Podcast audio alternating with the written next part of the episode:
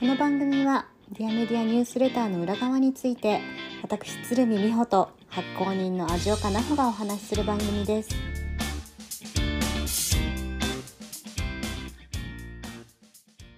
こんにちは、美穂です。こんにちは、味岡です。さて、今日もディアメディアニュースレターにまつわるお話をしていきたいと思います。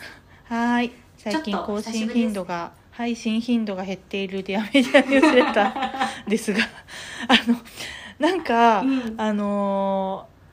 シータさんが読み上げ、うん、スタンド エフエム で読み上げしてくれるじゃないですか。はいはい。で、なんかね、あの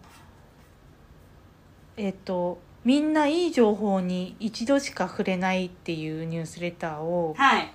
書いた時に、はい、あれいつ書いたか私すっかり忘れてるんだけど、はい、あの継続してやることという、うん挑戦をしてるみたいなこと言ってるのは私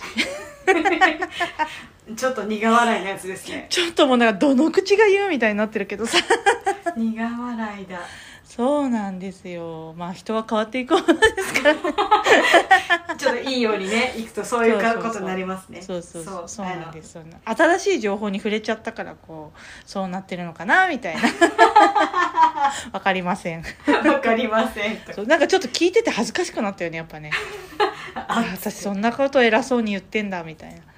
はい、えー、今回またニュースレターへの何でもリクエストフォームからお便りをいただきました、はい、ありがとうございます。ありがとうございます、えー、とペンネームあの前回もお便りをいただいたさなおさんからいただいてます。ありがとうございます、はい、ありがとうございます。じゃあ読み上げさせてもらいます、えー、こんにちは。いつも楽しく拝聴しています。ポッドキャスト最新回で忙しい時でも定期的にニュースレターを配信するか不定期にするかというお話があったありましたが、個人的には味岡さんの気分が乗った時の不定期配信でも十分ありがたいですということですよかったよかったありがとうございます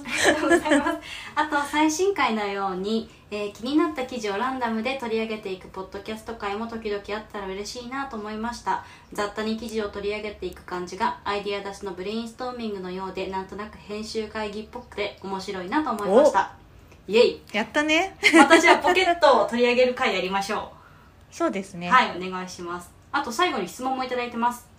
はい、はいえー、最後に質問なのですが、お二人はアイデアを出すときに思考が煮詰まってしまうことはありますか？新しいアイデアです企画会議とかもねよくありますもんね、仕事柄ね、うん、はい、うんえー、新しいアイデアには新しい視点が必要といったお話をここでよくされていると思いますが、毎日多くの記事から新しい視点をインプットしている方でもアイデアが尽きてしまうことがあるのかなとふと疑問に思いました。あるあるあるありますよね。でも奈穂さんあの天から降ってくるタイプですよね。そうですね割とそうですね、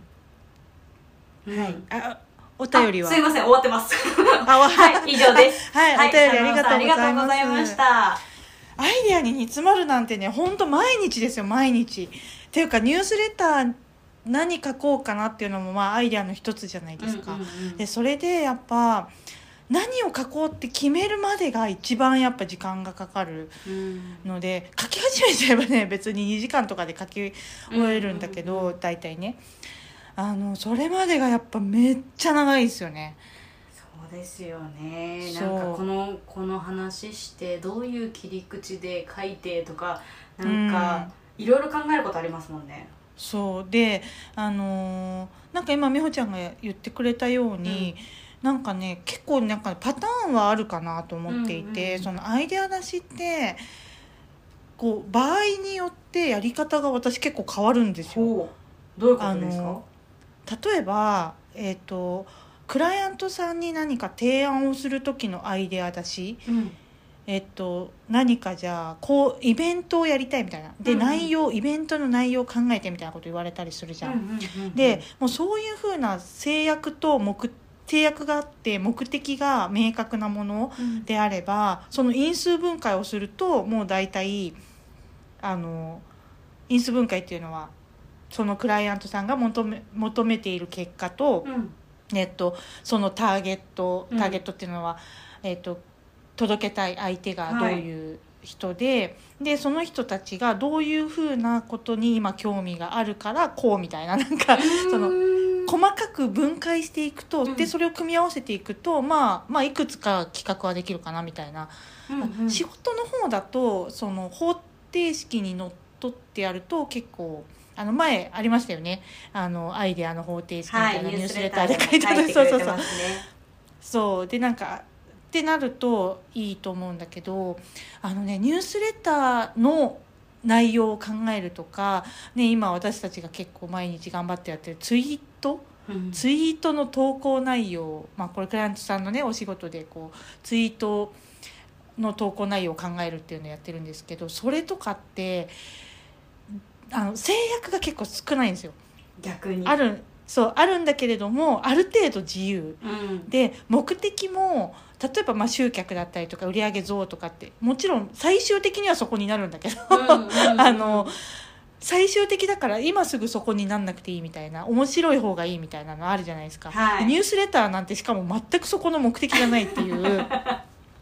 とこだったりするから、そういう時にのアイデア出しとなんかちょっと違う、あ、うん、自分が楽しむためとか、うんうん、あの自分が楽しいって思うものとか、あのなんていうのワクワクするものをこう表現するみたいな時のアイデア出しって、うんうん、なんかねやっぱちょっとこうやり方が違う感じがするんですよね。そう言われてみればそんな気もします。言語化はできないですが、うんそうで、あのそういった後者のその楽しいことをっていう方が、うん、私は降ってくるのを待つタイプなんですよね。うんうんうんうん、で降ってくるのを待つのにもまあなんかねいくつかパターンはあるってあるなと思っていて、うんうんまあ、よくよくやるのは本屋に行く。本屋だと本当まあ大きい本屋であればあるほど、うん、あのね。やっぱあ歩くのも私すごい自分にはすごい効くんですよ。歩い、歩いてるうちになんかぼんやり浮かんでくるものみたいなのって、うんうん、結構こう普段気になってるとか、うんうん、あの今こうそれをちょっと考えてみるタイミングみたいなことがあるから、うんうん、まあだから散歩も好きだったりするんだけど、うんうん、本屋って歩くじゃん。あーそうですね。そうで本屋って歩きながらいろんな情報が視覚的なものから音、あの音から、うんなんかそのいろんな情報が入ってくるから、うん、すごくいいんですよねやっぱ。そうか歩くとの掛け合わせがそうそうそうそうそうそうそうなのでその本屋っていうのはすごいあるなと思うのと、うんうん、あとやっぱ人と話すのは私、うん、あの私どうしてもテキスト情報がめちゃくちゃ多い偏っているので、うんうん、人と話すことによって何かなんそこの中のすごいちっちゃな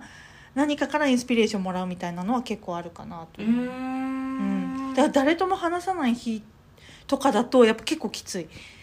それがそれ本当に降りてこないもう。ああそうなんですね。うん。すごい話すことによって降りてきたりするのか。うん私は結構あるかもな。あのさっき言ってあごめんなさい、うん、どうぞどうぞ。あど何何？あさっき言ってくれた。あのなほさんが歩きながらなんかアイディア降ってくるのを私もちょっと感覚的には分かってて、うんうん、すごい走りながら降って思いつくことが結構あるんですよ、うんうん、いやでも走ってる時って眠れないから帰る頃には忘れてるっていう結構残念なことがすごいよくあるっていう話をしたかっただけですうん、いやでもそうだよねボイスメモとか使った方がいいよ確かにあとちゃんと携帯ちゃんと携帯持って走った方がいいですな。いつも重たいからと思って結構置いてっちゃうんですけど。そうなんだ。そう。そうなんだ。私絶対歩く時とか走る時絶対片手に持ってる。走る時も持ってんだよ。えー、嘘。本当本当。準備。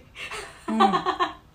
でもあの私なんだっけナイキのあのランナイキランナイキプラスなんだっけ。ああアプリですか。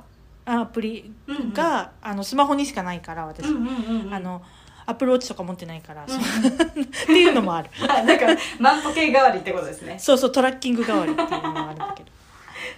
すいませんナホさんにお戻しします。何言いかけてくれました？忘れた。あやっぱりごめんなさい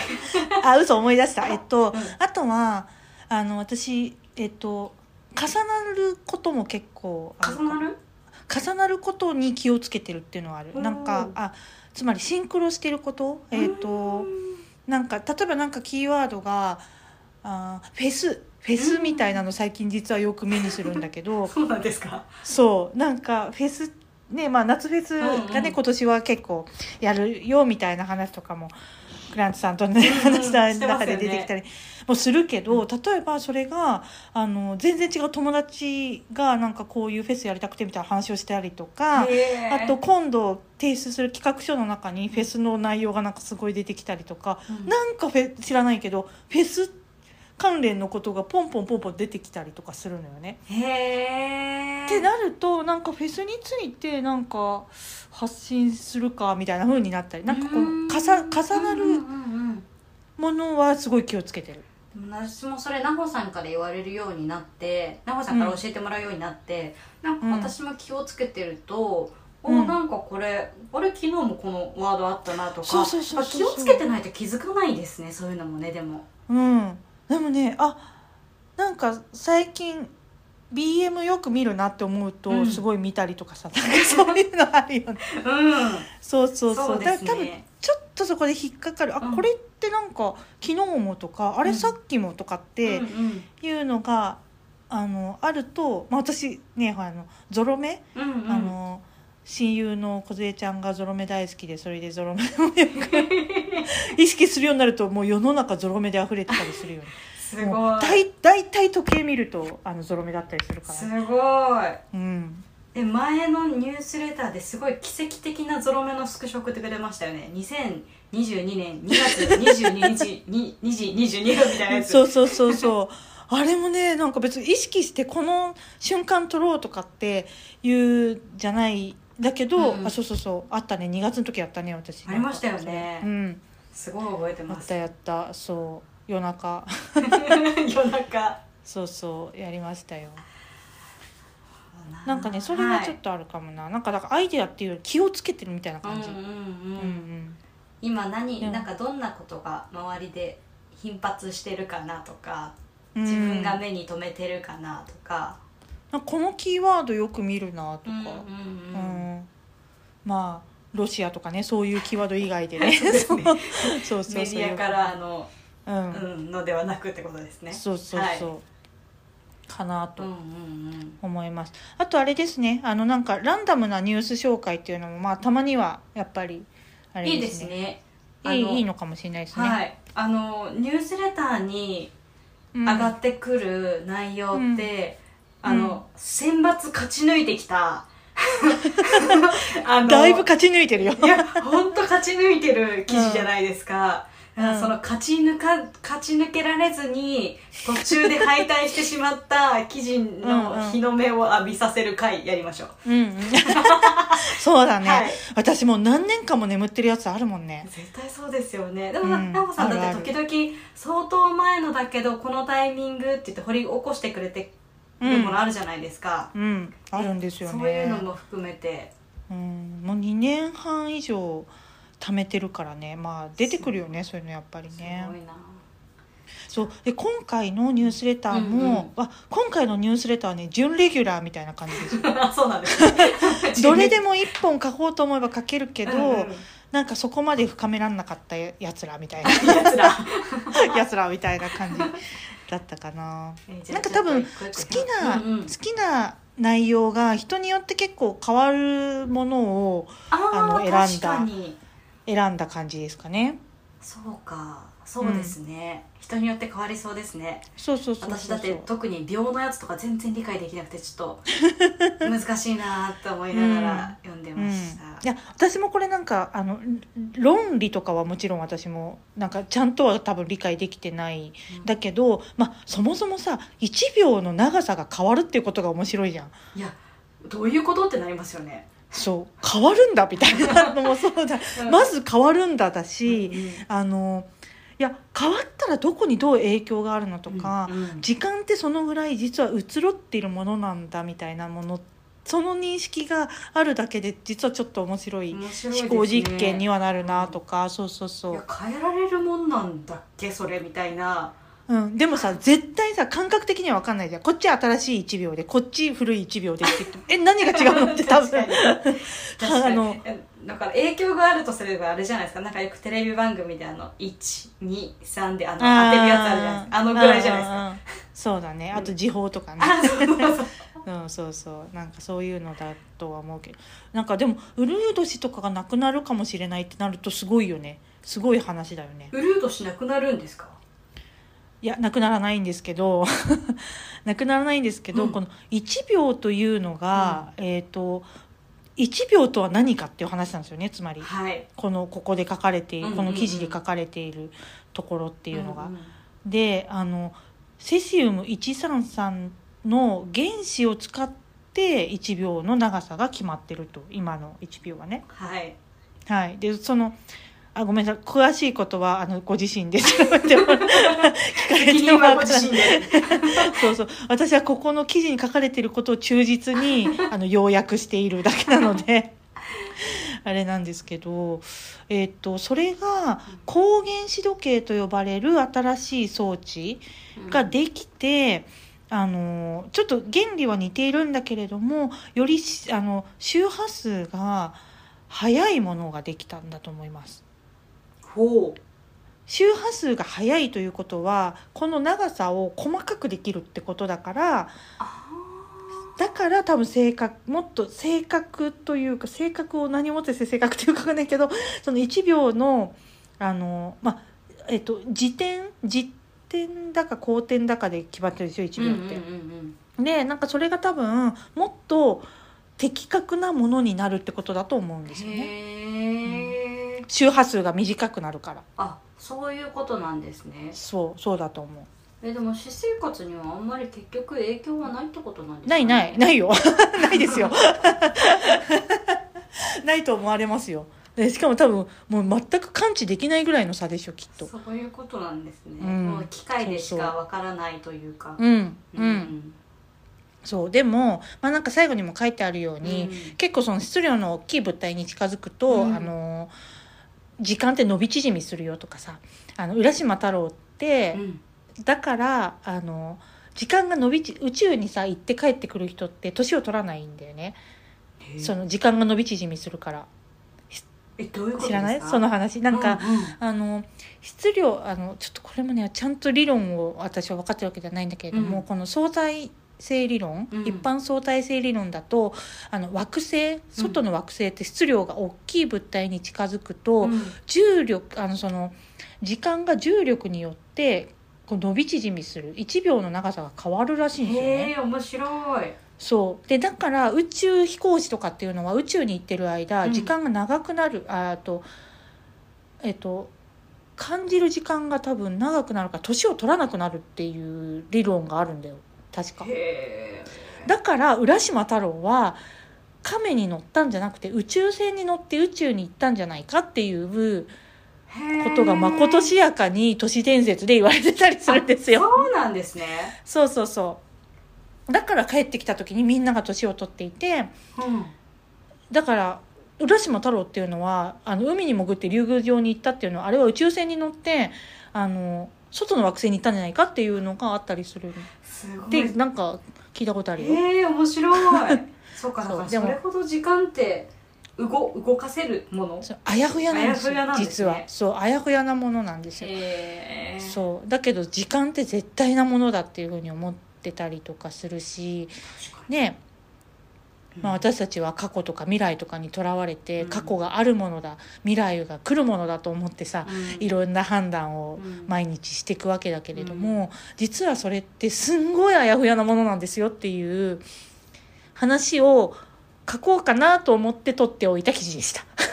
そういうことなんですね。そうでも 準, 準レギュラーとしての出演で終わってしまったんですね。そうだって難しいんだもんいや難しかったです。私これ記事の内容難しいんだもん。でそのさ時間があやふやなんだよっていうのをさ、うん、やっぱそこまで言わないと、うん、あの分かん分かんない伝わんないじゃん、うんうんそうですね、でこれさ今今文字数にしたらななせんじいきますよこれだけでって思ってで内容も難しいし、うんうん、でもでもねこのあのこの発見自体は多分すごい画期的なもので、なんかね海外のメディアではね、うん、あの何個か見たんですよ。あ、そうなんですね。秒、そういちびょうが変わるっていうのはいくつかのメディアで見たから結構話題になってたんだと思う。まあ日本のメディアでももしかしたらごめんあのやってあの報道されてるとこあるかもしれないんだけど、うんうんうん、そうだったんですね。そうなんですよ。知らなかったな、うん、あと今回挙げてくれたのは いち、に、いつつです。ごこか。そうまあさんにするかごにするか悩んでごにしたんだけどまあ結局長くなっちゃったいつものように長くなっちゃったいつものようにすいません。あと私その次驚いたのピンクは昔男性のカラーだったんですね、ねうん、男性がイメージされるカラー、ねうんね、ちょっとびっくりしましたこれは、うん、すごいよね、うん、まあだからさ本当に私たちが当たり前に思ってることとか思い込んでるものとかバイアスみたいなのってさ、うん、この時代今だからこそみたいなこともいっぱいあるよね。本当ですね。今のなんか社会性とかなんか時代性がすごく反映されたものなんですね、うんうん、そうだからなんかその時たまたまピンク の, あのなんかガラガラのズボン履いててうわガラガラのガラガラのズボンってねアロハっぽい感じの浮かれ浮かれポンチみたいなやつ履いててあそうだったんだこういうの男性履いてたんだなと思いながら、うんうんうんうん、でなんで何がきっかけで変わったんだろうね逆に ね, ねそれ気になりますね、うん、でも面白いよね。女子のピンク好きは普通にあの大人になっていくとどんどん落ちていくっていうのも、うんうんうんうん、やっぱこう作られてるものってことだよね。それもねそういうことですね、うん、社会によって作られたものだから本質的なものじゃないからっていうところだよね。そうですね。だからもう本当に自分の好きを貫けってことですね。そうだよそうですねまあつまりそういうことですね、うんうん、いろいろ左右されるなと。そうそうそう、うん、そうですね。あと私知らなかったのはフランスのそのえっと法律がのが変わる変わらないみたいな論争があったんですねこのパンデミック中にっていうかさ、うん、あ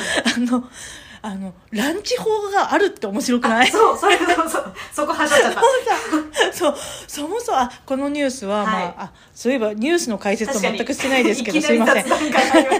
いきなりそうあの感想から入っちゃったけど、はい、あのーフランスの労働法で、えっと、労働者がデスクで昼食を取ることを禁止してるんですよフランスって。ね、だからみんなレストランであのレストランにとかビストロとかに行って、まあ、きゅうじゅっぷんぐらいゆっくりランチを食べてワイン飲みながらランチ食べて戻ってくるという文化が、まあ、フランスでは一般的だっていうので、うんうん、それって法律で決まってるっていう衝撃ですよね。なんか日本じゃちょっと考えられないっていうしかもなんか法律が制定された理由がまたなんか面白いんだけど衛生的な観点みたいなそうそうそうそう健康被害が多くの労働者が、まあ、それまでは家で多分仕事をして、ね、農業だったりとかあのパンを作ったりとかさ、うんうんうん、小麦ひいたりとか、うんうんうん、なんかそういうさこう農作業的なものがきっと多かったから、うんうん、あの家で仕事をする人が多か、うんうんうん、多くて、えーと、だからまあみんな家で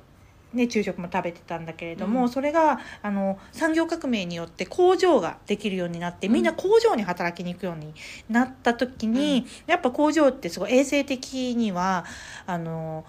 なんで汚いことが多くて、うんうんうん、でそれで健康被害がそこでランチを食べたら出てきたから労働法でランチ食べそこで食べるなっつって決まったみたいな感じですね。カルチャーって作られ方いろいろあるんですね。いや本当面白いよねそうでそれでなんだけれどもやっぱコロナウイルスであのあの逆にこうランチにレストランに行けないみたいなそうですよね。そうことになって逆に、えーと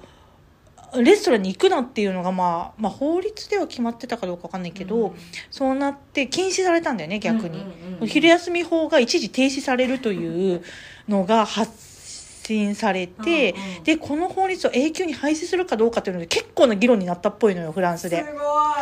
ごいそうでだけど復活したよっていうねうんうん、うん、よかったよかったもうなんかフランスの象徴的な感じじゃないですかそういうのってねえねえそうだよね、うん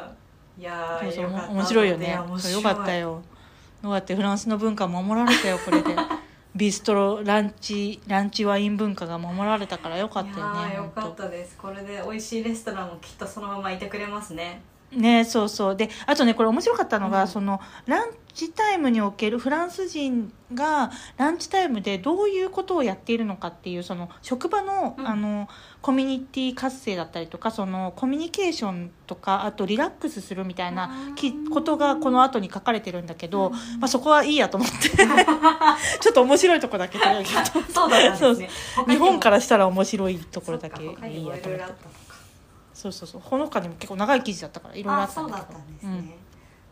ど、うん、全部そうです。なんか今回取り上げたのすごい短くしてるから、うんうん、一部しか取り上げてないからあの記事全体でいくともっといろいろなこと書かれてる記事ばっかりだけど、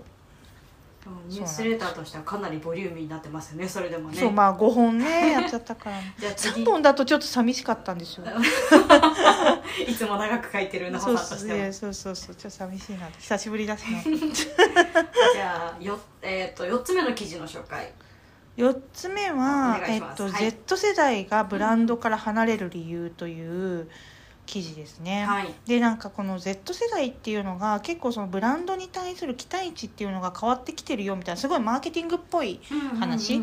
の記事ですね。であの Z 世代ってミレニアル、ミレニアル世代とか X 世代っていうのとやっぱ全然違う優先順位を持っていて、うんうんうん、なんかその社会的なアプローチっていうのがすごく大事ですよというとこですね。あの エスディージーズ だったりとかメンタルヘルスだったりとかその公平なあの価値観みたいなところ、うんうん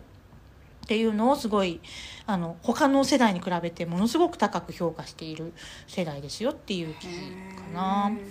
でまあなんか私がすごい面白いなと思ったのは、まあ、そこの価値基準っていうのがあった上で、うんうん、やっぱ資本主義っていうのが自分たちのために機能するというふうに思ってないっていう、これあのアメリカの調査なんだけれども、どういうことですか？その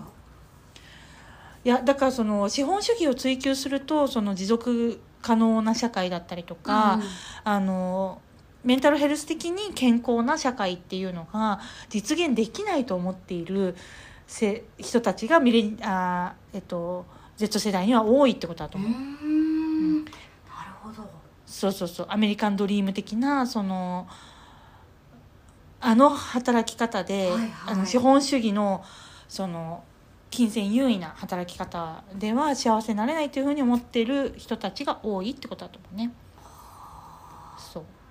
だからその よ, より良い世界を作るためには、うん、今の形の資本主義では成り立たないよねというふうに、うん、やっぱりこの Z 世代の人たちは思っていることが、うん、思っている人が多いですよという記事ですね。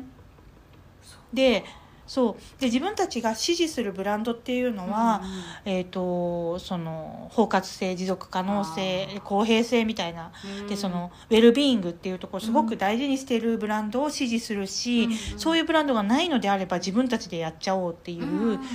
うんうん、世代でもあるねっていう記事ですね。まあ象徴的よね今のその流れとしては、うんうん、確かに確かに、うんうん、でもねそれが確かに出てくるブランド、うん、ブランドって必ずそのあたりの意識は高いですよね、うんうん、でいや私ねちょっとでもこれ面白いなと思ったのは、うん、この Z 世代がそういう意識が高いから、うん、今その エスディージーズ だったりとかブランドが、うん、あのそのウェルビーイングとかの働き方とか、うん、あとあの包括性とかっていうところをどんどん言ってきてるんだけれども、それが結局資本主義における価値を高めるためだったためになってるっていうのが、うんうん、なんかねちょっといろいろ構造的に面白いことになってんなと思うえっと結局その エスディー、えー、と今の話で言うと エスディージーズ を打ち出す企業があります、うん、なグリーンウォッシングとかね今結構問題になったりとかしてるけど、うん、そういうふうにあのこういう社会的にいいことをしてますよというふうに打ち出す目的が売り上げを上げるためみたいなその資本主義を、はい、そう増長させるようになっているのがとっても面白い構造になってますねと、複雑な構造ですねそうそう思っている、うん、まあね、まあ、いまあ何が目的でもねあのいいふうになるんだったらいいと思うけどね、うんうんそうですね、悪い方に行かなければまあまあまあ、まあ、どこに、まあうん、まあいいも悪いもなるようになるからね。そうですね、うん、まあいいも悪いもいつもの話でいうとジャッジしなければいいみたいなところにもなってきますしね。そうそうそう、うん、だ自分は何を選ぶっていうところ だ,、うんうん、だけだから、うんまあ、Z 世代はこういうのを選びますよという、うんうん、とこだよね。はい、ありがとうございます、はい、じゃあ最後、はいえー、と最後はですね、まあ、人生をロマンチックに過ごすという平凡なスリルというタイトルの記事ですね。これパッと見ただけだとうんあええってなりました。これなんだっけえっと、うん、あそうそうそう、なんか最近のそのなんかやっぱ、えーと、パンデミックの時期にあんまりこうイベントごととか外にお出かけするみたいなことができなくなって、うん、こう人生のシンプルな喜びっていうことに注目する人が増えたよみたいな記事なんだけど、うんうんうんうん、であの TikTok であの TikTok とかインスタとかで、うん、ロマンティサイズユアライフっていう、まあ、ハッシュタグとかが結構流行ってるよみたいな、あなたの人生をもっとロマンチックにっていうハッシュタグなんだけど、まあ、テーマとしてはそういう特別なイベントではなくて、うん、平凡な日々をどうロマンティックに過ごすかみたいなことをやってる人たちが増えてるよみたいなとこですね、うんうんうん、であのなんていうの、まあ、丁寧な暮らしみたいな話ですよ。日本でいうとこにちょっとそうそうそう揶揄されがちな丁寧な暮らしみたいなことをまあもうちょっとこうロマンチックに言ってる感じなんだけどね。でそれをまあそれが実はこの専門家によるとそのマインドフルネスみたいなところにつながってるよっていうのがちょっと面白いなと思って、うーん、うん、だなんかこんまりさんとかがアメリカで流行ってるのとかも結構そっちじゃん、うんうん、マインドフルネス文脈で流行ってたりとかもするから、うんうん、なんか日本にいるとそこがちょっとあの感覚的にちょっと違ってたりとかもするんだけれども、うんうんうんうん、やっぱあのマインドフルネスにつながるところっていうのはすごい強いんだよね多分アメリカって今。日本だとやっぱちょっとそこ弱いですもんね。あんまりなんて言うんでしょう、そんなになん、なんか定着してる感がそんなにない、ないというか、あのね元々の民族的なところがね、うん、マインドフルネス的な人が多いんだと思う。そもそもあそういうことですね。そのそう仏教とか禅とかってやっぱり日常なんだよね、私たちにとってみたら、うんうんうんうん、あのアメリカ特にアメリカの人にとってみたら、うんうん、それは新しく来た東洋的なエキゾチックなあの輸入文化で面白いっていうふうに思うんだけれども、うんうん、私たちにするとってみたらちょっとこうもっと日常なものだからなんとふーんってな感じだよね、うんうんうん、そうですね、そうそうそう、お掃除とかもさなんか別にする人多いじゃんね、綺麗好きな人多いしさ、うん、日本人ってアメリカ人に比べたら、うん、それは明確に違う気がします、うん、ね違うよね、うんうん、そうであとなんかたくさん物を買うのとかもさ、うんうん、なんかちょっと感覚違う感じするよね、そうですね、アメリカアメリカのそのざっくりこう ま, まとめてみた時にはそうそうそう確かに確かに、うん、そうだね、根付く感覚でだいぶ違いそうですね、そのあたりはね、これまでの文化的な営みと、うんうん、でなんか、うん、でなんかこれもなんかあのー、なんだっけ前にその前に話した Z 世代の話と似てるんだけど、やっぱこうなんだろう物欲をこう押し付けたりとか、うんうん、万能な何かをするみたいなとこじゃなくて自分が感じる何かを大事にするみたいなとこと紐づいてるなっていう、そういうことなんですね、うん、で、なおさん的にはこのいつつのをピックアップして並べてみると、うん、意外にも一貫性があったっていう締めくくりをしてくれてますね。そうそうそう、なんかそうなんですよね。なんかやっぱり表に出てきてる出来事ってなんか全部違うし、うん、まあそれぞれそのトピックとしても面白いなとは思うんだけど、うんうんうん、なんかそこの間から結構その人間の本質みたいなところがやっぱりなんていうの、これこの間もさ話したさ、なぜ時計の針がじゅうじじゅっぷんなのかみたいなところ、うんうんうんうん